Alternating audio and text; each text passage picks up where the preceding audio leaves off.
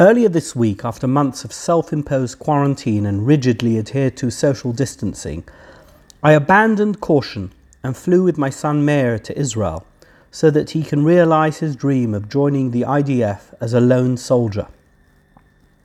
As soon as we arrived in Israel, we went into two weeks of legally required quarantine.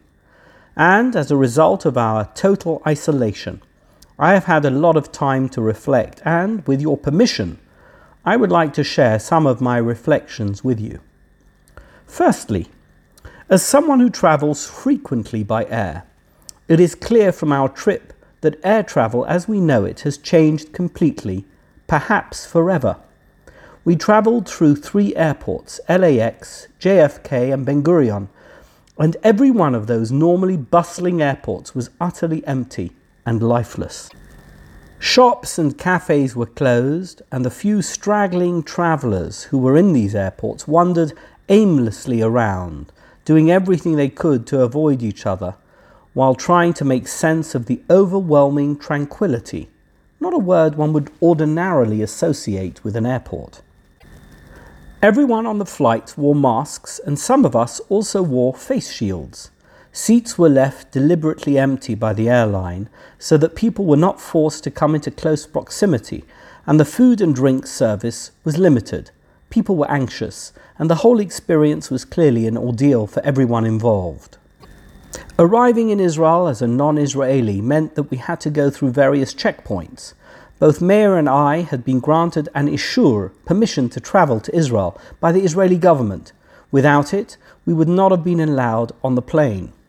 But even once we had arrived, we were closely questioned about our health status as well as our activities over the past several weeks. Truthfully, it was all a little chaotic. Clearly, this process continues to be a learning curve for border personnel.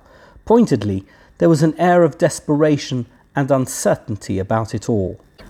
And this comes against the backdrop of a world falling apart at the seams. In the United States, reckless anarchy has reared its ugly head as thousands of protesters openly flout social distancing rules and tear down monuments while ordinary citizens cower in their homes, hoping against hope that life will somehow get back to normal without affecting them too badly. The short lived autonomous zone experiment in Seattle ended earlier this week in the wake of countless lawless acts, two of which resulted in homicides. But notwithstanding the intervention by city authorities, a scary precedent has been set, and it has become all too clear that democratic lawful protests are being replaced by deliberately encouraged chaos and disorder, all in the name of so called freedom and progress. And this all happened in the same week as Day of Rage demonstrations erupted across the US against Israel. One of the speakers in Brooklyn, a district that is home to hundreds of thousands of Jews, yelled her message for the whole world to hear. We don't just want to go back to our homes in Gaza and the West Bank. We want all of it. We don't want your two states. Chants at the protests included the openly genocidal from the river to the sea, along with Intifada, Intifada. In California, demonstrators positioned themselves outside Nancy Pelosi's residence in San Francisco and demanded that she publicly oppose Israel's plans to apply sovereignty to certain areas in Judea and Samaria. Nowhere in the world seems safe right now. In Hong Kong, China has just imposed national security measures that allows them to arrest anyone caught demonstrating against the local government and to deport them to China so that they can incarcerate them indefinitely. Some years ago, I was offered the position to be senior rabbi of Ohel Leah congregation in Hong Kong, essentially the leading rabbinic position in this former British colony. At the time, we decided not to take up the position, but in our wildest dreams, we never imagined that one day this bastion of Western civilization and capitalism in the Far East would become a tin pot dictatorship danger zone for ordinary Westerners. The thought that Europeans and Americans living in Hong Kong are right now desperately looking to leave and find livelihoods elsewhere is frankly unthinkable, but it's happening. Someone from my community this week informed me that they have entered into negotiations to buy an apartment in Israel. With, with all that is going on in the United States, they have decided it makes most sense for them to go ahead and commit to a place in Israel. Frankly, I couldn't agree with them more, although we agreed that the current uncertainty extends to Israel as well. Nevertheless, if one is going to make a firm commitment, it is best to go for something in Israel, however uncertain that may be, as at least this is an open demonstration of our Jewish identity, rather than opting for some vacuous uncertainty that is merely an act of window dressing, projecting values that are fashionably humanistic but do not reflect the essence of thousands of years of Jewish history. I had a flash of inspiration earlier today with regard to the concept of chukat, the Torah portion that records the mitzvah of para aduma, a red cow whose sacrificial ashes purifies those who have become ritually contaminated via contact with a human corpse.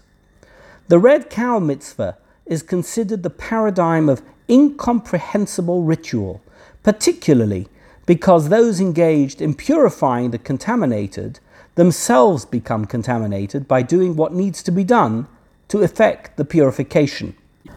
The Midrash tells us that a Gentile agitator once challenged the great Talmudic sage Rabbi Yochanan ben Zakkai. The rites you perform in connection with the red heifer have a witch of witchcraft. You bring a heifer, burn it, grind it, and take its ashes. Then you sprinkle two or three drops on the person who's been contaminated by a corpse and tell him he is clean. Rav Yochanan ben Zakkai asked the man, Have you ever been possessed by a demon?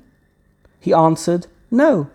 Well, have you ever seen a man possessed by a demon? He answered, Yes. And what do you do for him? We bring herbs and smoke them beneath him, and then throw water on him, and the demon is exorcised. Said Rabbi Yochanan ben Zakkai, Let your hear, ears hear what your mouth has spoken. The spirit of defilement is the same as your demon. We sprinkle the waters of purification onto it, and it is exorcised. After the Gentile left, Rabbi Yochanan's disciples remonstrated with him. You may have put that guy off with a rhetorical rebuff, but what answer will you give us? To which he replied, The dead neither defiles nor does the water purify, but God has said, It is a statute I have laid down a decree that I have decreed, and you are not authorized to violate my decree. Essentially, this entire idea is presented to us by the commentaries as a window into the Jewish theological requirement to embrace the irrational. None of it makes any sense, but that's exactly the point. Even those things we think we understand are really incomprehensible at a deeper level and our rational embrace of them is simply a comfort blanket that makes it easier for us to live with. But today I thought to myself, what if it has nothing whatsoever to do with rational considerations? What if the idea God wants to convey is that there is no such thing as certainty, and that the only certainty we have is faith in Him?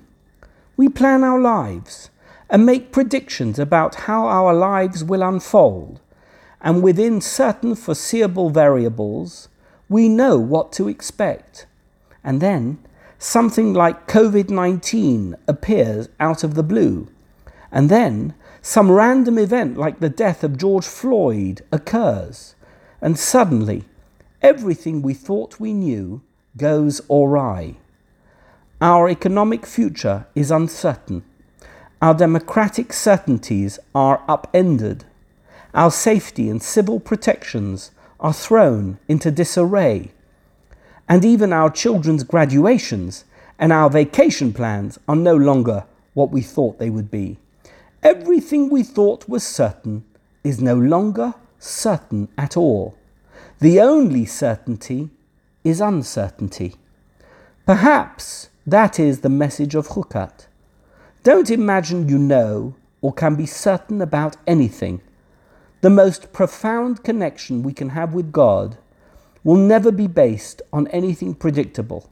On the contrary, we will only ever come close to God if we recognize the ultimate truth that anything we have is a random benefit that has no rhyme or reason, and that we must be thankful every minute of every day for everything we have, and we must pray that we continue to benefit from it in a very choppy, volatile world.